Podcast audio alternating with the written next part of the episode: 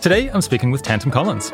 Teddy, as he's often called, was Assistant Director for Technology Strategy at the White House Office of Science and Technology Policy back in 2021 and 2022. Thanks for coming on the podcast, Teddy. Thank you so much for having me. The risk of autocratic lock in due to AI. A prompt that I think about a lot that sometimes helps frame this is if you and I and 100 other people were on the first ship that was going to go settle Mars, uh, and we were going to build a human civilization, and we have to decide what does that government look like, and we have all of the technology available today. How do we think about choosing a subset of that design space? And the that space is huge, and it includes absolutely awful things and mixed bag things, and maybe some things that almost everyone would agree are really wonderful, or at least an improvement on the way that things work today. But that raises all kinds of tricky questions. And my concern is that if we don't approach these kinds of now that's obviously a, a, thought experiment that's removed from the real world. Here things are messier. But my concern is that if we don't approach sort of the evolution of collective decision making and government in a deliberate way we may end up inadvertently backing ourselves into a corner where we have ended up on some slippery slope and all of a sudden we have you know let's say autocracies on the global stage are strengthened relative to democracies mm. Yeah, I guess it's it's very natural to worry that uh, countries that are already autocratic would use these tools to uh, engage in a level of monitoring of, of individuals that currently would be impractical. So you could just constantly be checking all of the messages that people are sending and receiving, yeah, or like using exactly. the fact that yeah. we have microphones in almost every yes. room uh, to have these automatic automated systems detecting whether people are doing anything that is contrary to the wishes of the government, and that could just create a much greater degree of lock-in even than there is now. Um, are you also worried about uh, these these kind of technologies being abused in countries like the United States or or the or the UK in the in the medium term? I'm, I'm certainly not worried in the medium term about existing democracies like the let's say the US and the UK becoming something that we would describe as autocratic. Mm. Perhaps like another way of reframing it would be I worry that we've already left opportunities on the table and that the number of opportunities we will end up leaving on the table could grow, both to make government more effective in a sort of ideology agnostic sense, uh, right? Doing things on time and in ways that are affordable and so on. And secondly, uh, missing opportunities to make these institutions more democratic, which is to say to bind them to like reflective popular will. And that we can look at even contemporary democracies, the, uh, as we were talking about before, sort of the bitrate of preference communication has remained more or less the same for a long time, while, as you noted, government capacity has expanded significantly. In in that sense, we've sort of already lost some level of democratic oversight, and uh, this is something that uh, no, I'm not worried about uh, these countries becoming the PRC, but I do think that there's lots of stuff that we could do to improve sort of the the degree to which we instantiate the principles of democracy. What do people in government make of AI X risk concerns? Government is always uh, very big and distributed, so I wouldn't say this is like an authoritative recounting, but I'm happy to give sort of my take from the sliver of things that I've I've seen. Yeah. Um, obviously, the institution I'm most familiar with is the U.S. government. I think that to some extent this can generalize, um, especially for other closely allied governments, so let's say Five Eyes and uh, G7 and so on. It is certainly the case that the amount of attention dedicated towards AI in government has increased significantly over the past couple of years, and that includes the amount of attention, sort of even just proportionally, that there has been an increase in the consideration given to risks. Um, that includes things that people would categorize as X risk, as well as all kinds of um, regular, active, ongoing harms, algorithmic discrimination, interpretability issues, and so on. So all of this is getting more attention. I think, in particular, some of the things that people who are worried about X risk tend to focus on actually fit into pre-existing national security priorities pretty well. Hmm. So, for instance, if we think about cyber-related X risk having to do with AI or AI-related bio risk, these are categories of harms that, although previously not mainly through the lens of AI-related stuff, there are plenty of institutions and people in the U.S. government and in other governments that have been worried about those types of risks for a long time. And I think it's safe to say that almost everyone, for almost all of these, in almost all these domains, AI risk is now top of mind. Hmm. That doesn't mean that if you go into the White House, you will see people doing sort of Open Phil style, very rigorous rankings based on importance and neglectedness and tractability and so on. Um, and it doesn't mean that the people whose work ends up reducing these risks would even articulate it in the way that someone in, let, us say, the EA community would. But I do think that increasingly a lot of this work in government sort of dovetails with those priorities. Mm. that hmm. makes sense. Yeah, that, that, that, does make sense. I think it's also quite sensible that this is maybe the extinction risk or, or the like catastrophic risk that governments are turning their attention to first, because it seems like uh, the potential misuse of large language models or other AI models uh, to help with bioterrorism or to yeah. development of bioweapons or to engage in cyber attacks. That seems like it's something that could be serious in the next few years. I guess I guess we don't know how serious it will be. We don't know how many people will, will actually try, but it does seem like an imminent threat. Um, and so uh, yeah. people yeah, should be thinking yes. about what like yes. what can we do now? Yeah, exactly. And so so uh, you know I'm happy to say that there are absolutely like smart, capable people working in government who are worried about those things. So right. that helps I'm, you I'm, and the listeners sleep easily at night. Well, I'm uh, sure they've got it covered. Misconceptions about AI in China. I think that a lot of news coverage of China tends to fluctuate between extremes. Uh, and this is true in AI as well as sort of like more broadly, where there, there will be a hype cycle that is, you know, the rise of China is inevitable, and then there will be a hype cycle that says, ah, you know, a centralized system was never going to work. Why did we ever take this? Mm. Why did we ever take this threat seriously? And of course, almost always the, the reality is somewhere in the middle. And I think that when China began making investments uh, in AI, in particular with the sort of 2017 release of this this report from the State Council that was AI focused, um, I think that that for a lot of people uh, was the, the first time that they began paying attention to what might China related AI things look like. And in some critical ways, China is, of course, different than the US and other Western countries. I think that initially there was a moment of, of not fully appreciating how different the sort of um, research culture and in particular the relationship between companies and the government is in China relative to Western countries. Mm-hmm. But now I worry that things have gone too far and that people have sort of these like caricatured versions in their mind of, of what things look like in China. And so um, there are many of these, but like to list a few, there is a meme that I think is uh, inaccurate and unhelpful that China can copy but not innovate. Mm. Uh, and obviously, both historically, China has been responsible for like a huge amount of scientific innovation, and also like uh, again, like you know, the number of papers coming out of China uh, on AI has increased significantly as more than any other country. I mean, there are loads of examples of like uh, very, very impressive, innovative scientific achievement coming out of China, and in particular, to cite Jeff again. Um, he has written an interesting paper that describes the difference uh, between sort of innovation and diffusion of technologies in terms of the effect it has on national power. Mm-hmm. Um, and so there are some countries that historically played a big role in, for instance, uh, early industrial technology, but didn't manage to diffuse it across the country effectively enough to, for instance, make the most of it from a military perspective mm-hmm. um, uh, or economic growth. And there are others that did the, the inverse. Uh, and so in the 1800s, there was a lot of commentary that the US was terrible at creating things, but was like pretty good at like copying and diffusing. Mm-hmm. Jeff has a take, he has some interesting ways of measuring this, that today China is actually, in a proportional sense, better at innovation and worse at diffusion. And that one big strength that the United States has from a competitive angle is that it's actually much better at diffusion. And I think that will strike a lot of people as being the inverse of what they think based yeah. on having read some like stories about uh, high-speed rail and solar cell production mm and so on, that they have this meme of like China can copy these things and sort of suffuse it like across the country um, and reduce the costs of production, but it isn't able to create things. And so I think that that's an area where like th- that that stereotype I can see where it came from based on the specific economic investments that China made in the 90s and 2000s, but I think it is like inaccurate and and and people sort of risk misunderstanding like how things look if, if, if they buy into that. The most promising regulatory approaches.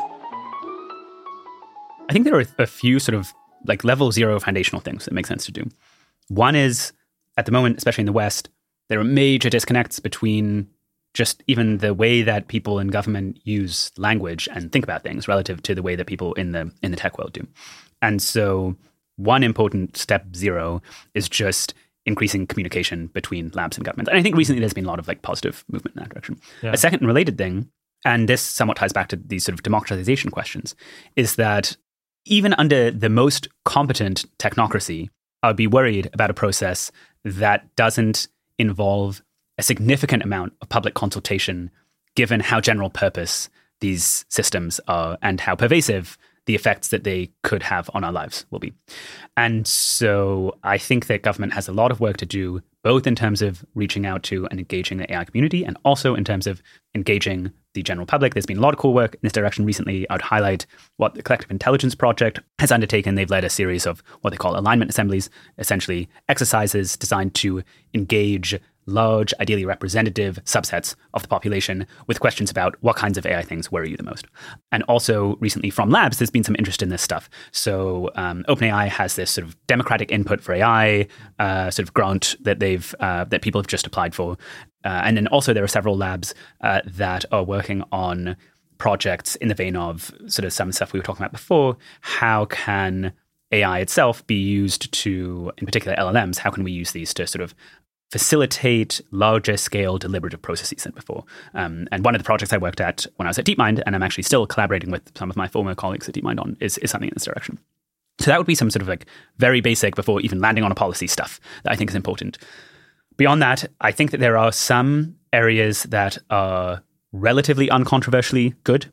So to the extent that we think that AI will at some level be a public good and that private market incentives will not sufficiently incentivize the kind of safety and ethics research that we want to happen. I think that like allocating some public funding for that stuff is a good idea. Um, and that's sort of like the full gamut of X risk alignment things, uh, sort of like more present day prosaic ethics, impact considerations, interpretability research, sort of like the full list.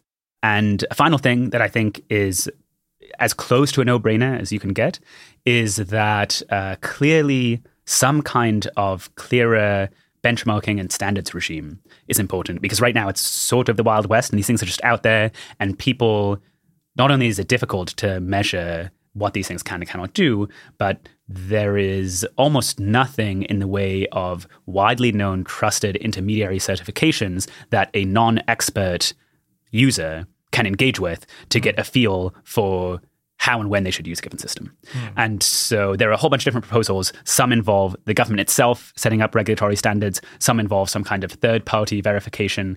Um, but having something, and that could be model codes, it could be the equivalent of nutritional labels. There's kind of a whole range of options there. But at the moment, I think a lot of people are sort of flying blind. Who's ultimately responsible for the consequences of AI? It's, it's, very unclear to me how responsibility for the consequences of AI, how that's split across various different parts of the of the U.S. government. It feels a bit like there's no identifiable actor who really get, has to think about this holistically. Is is that right? Yes, uh, this is true, uh, and in part, this gets back to this issue of um, AI is a new, b so general that it challenges the, the, taxonomy of government stuff, and C, something that government has not until recently engaged with meaningfully in its current form. So, you know, various government research projects throughout time have used some kind of AI, but government w- w- was not uh, really in any meaningful way driving the past decade of machine learning progress. Mm. And all of this means that there are a ton of open questions about how government thinks about AI related responsibilities and where those sit. Okay, so who are the different players, though, who at least um, are responsible for some aspect of this? So within the White House, the sort of main groups would be the Office of Science and Technology Policy, where I worked before. That within it has a number of different teams, um, several of which are quite interested in AI. There is one small group that is explicitly dedicated to AI. There is a national security team, that was where I sat, that handles a lot of AI related things. And then there is the Science and Society team, that was a team that produced the blueprint for the AI Bill of Rights. Each of these groups they, they work together quite a fair bit, and each one has sort of like a slightly different outlook and set of priorities related to AI. Then you have the National Security Council, which has a tech team within it that also handles a fair amount of AI stuff. At the highest level, OSTP historically has been a bit more long run, conceptual, researchy, putting together sort of like big plans for, you know, what the government's position should be on approach to funding cures for a given disease, let's say.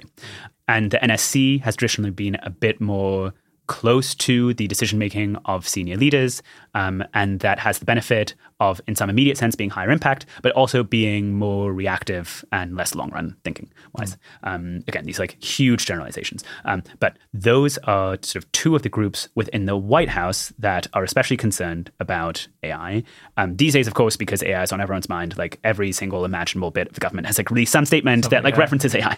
But yeah. but um, in terms of the groups that sort of like have a lot of responsibility for it, then of course there is the whole world of departments and agencies, mm. all of which have sort of different AI related equities. So you can imagine that, uh, right, there's NIST, which I mentioned earlier, which does like regulatory stuff. Um, there's National Science Foundation, which of course funds a fair amount of AI related research. There's the Department of Energy, which runs the national labs. And so the name is is slightly misleading because they don't just do energy stuff. They mostly do nuclear. Exactly. Nuclear so issues, right? ex- yeah. exactly. So it's sort of funny because I think from the outside, this is actually something I didn't really appreciate until I I, I came into government. I, my understanding of like the U.S. bureaucracy was pretty limited. Uh, I think in part because of missing some of the, you know, I didn't do all of my schooling in the U.S. So the sort of basic civic education stuff, a lot of it that people learn when they're like eight, I didn't learn until I was sort of like uh, like living it uh, in this job. Um, and so uh, one of these things is that yeah, the, the Department of Energy is like actually this incredibly powerful and like really really big organization that in my mind I thought like oh you know they do like wind farms and things, but it turns out that because they're in charge of like a lot of nuclear development and security,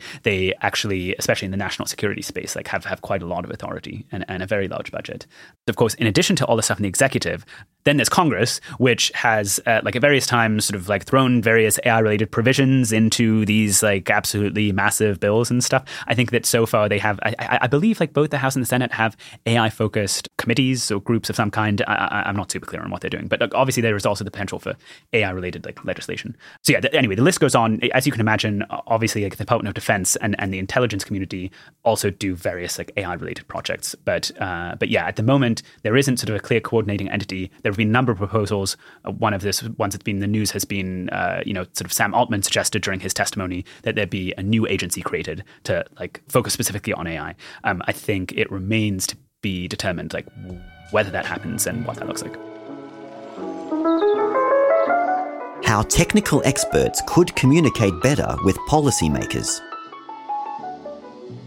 this is actually something that like uh, one area that I think LLMs could be very valuable is to go back to this parallel between translation across actual languages and translation across academic or professional vernaculars. I think that we could save a lot of time by fine tuning systems to do better mappings of explain this technical AI concept to someone who is a trained lawyer. and often then you, you can actually find that there are sort of these these weird overlaps, not necessarily like full isomorphisms, but like a lot of the conceptual tooling that people have in really different domains accomplishes similar things and can be repurposed to explain something in an area that uh, they're not super familiar with. So so so this is an area where I think that like there is a lot of cool AI driven work that can be done in terms of practical advice to people trying to explain things. Yeah, this is tricky because there are many ways in in which yeah you want to frame things differently. And i'm trying to think of a set of like principles that capture these because a lot of it is just like very specific word choice. Maybe a, a, few off the top of my head would be one just try reading like read read political news and and read some policy documents to get a feel for like how things are typically described. And and that should like be a decent start. Two i think in general in policy space you want to reduce the use obviously of technical language but even of sort of philosophical type abstraction uh, that is is very can be helpful in a lot of other domains. And so the more that things can be grounded in concrete concepts and also incentives that will be familiar to people. So in the policy space, a lot of that has to do with, you know, think about what the domestic and foreign policy considerations are that are relevant to this. I mean, obviously it depends on the group. Like, is it a group of senators or, or, or people at OSTP or, or, or, something? But like broadly speaking, if you if you read political news, you'll get a sense of like what people care about. A lot of people are like really worried about competition with China, for better or worse. The more that you can sell something as being in service of an agreed upon priority. So like like one to, to, to ground this, like one example here would be to the extent that the framing of China competition is inevitable one can harness that to make the case that, for instance, leading in AI safety is an area that could be excellent for like the scientific prestige of a country, right? And could like improve the brand of a place where things are done safely and reliably, and you and where you can trust services and so on. Like you, you, you can take something that otherwise a policymaker might dismiss as like heady techno utopianism, and if you are willing to cheapen yourself a little bit in terms of how to sell it, you know, you can get more attention. Obviously, this is a sliding scale and you can, you know, you don't want to take it too far, but I think a lot can be accomplished by thinking about like what the local political incentives are that people have. Tension between those focused on X risk and those focused on AI ethics. I have maybe sort of a, a few a few low confidence thoughts. So one is yeah, there there are some areas where there is I think the perception of some finite resource, and maybe that's money or maybe it's attention. And I think there is an understandable concern on the AI ethics side that there is sometimes a totalizing quality to the way that some people worry about existential risks. Mm. And and that can at its best, I think that that stuff is uh, you know, X risk concern is expressed in ways that are like appropriately caveated and so on. And I think at its worst, it it can be sort of it can imply that nothing else matters mm. um, because of sort of like running some set of hypothetical numbers. Personally, like I, I'm, I'm sort of a, a bit of a pluralist, and so uh, like I don't think that like like everything comes down to to utils, and I think that like yeah, the outlook of look like if you reduce existential risk by X percent, then this like so dwarfs every other concern uh, is something that I, I, like. I can see why that rubs people the wrong way. A second thing that I think sometimes brings some of these views or these communities into conflict is the idea that there are some types of behavior, whether that's from labs or um, like proposed policies, that could help. I'm I'm in particular thinking of things that would have some security benefits that people who are concerned about X risk value very highly, um, but that might come at the cost of other things that we value in a pluralistic society. So, for instance, openness and competition. The, a, a lot of the, the policies that we haven't talked about yet, because so far we've been focusing on sort of no brainer, almost everyone should should get behind these. Um, there are a lot of very tricky ones that you can see a case for and you can see a case against, and often they pit these values against one another. If you're really, really, really worried about existential risk, then it's better to have fewer entities that are coordinating stuff and to have those be like fairly consolidated and to work very closely with the government. If you don't take existential risk that seriously, and if instead you are comparatively more worried about having a flourishing and open scientific ecosystem, making sure that small players can have access to uh, sort of like cutting edge models and capabilities, um, and so on. And a lot of these things historically have correlated with like the health of open and distributed societies. Then those policies look really, really different. And I think that the question of how do we grapple with these sort of like competing interests is a really difficult one. And I worry that at its worst, the X risk community, which which broadly I should say, like I I think like does like lots of excellent work and and like has put its finger on like very very very real concerns. But I think at at its worst, there can be this sort of like totalizing attitude that maybe refuses to grapple with a different set of frameworks for like uh, like assessing these issues. And i think that's sometimes exacerbated by the fact that it is on average not a super representative community uh, geographically or ethnically or, uh, and and what have you. And i think that that means that it's easy to be blind to some of the things that other people, for good reason, are, are, worried about. That would be like, I guess, my, my sort of like very high level framing of it. But uh, the bottom line is that I, I very much agree with your sentiment that like most of the conflict between these groups is like counterproductive. And th- there is a huge amount of, you know, if we're talking about the difference between like pie splitting and pie expansion, there's a huge amount of pie expansion and a whole bunch of policies that should be in sort of the, the, the, collective interest. And and I very much encourage people, especially since I think this is a the the listenership here is, is probably a little bit more sort of like EA skewed. Um, like I'd very much encourage people to engage with. I mean, this this sounds so trite, but like yeah, yeah like really really to listen to some of the claims from from the non X risk AI ethics community because like there is a lot of very valuable stuff there and and sort of like very and different, just kind of like a different perspective on some of these issues.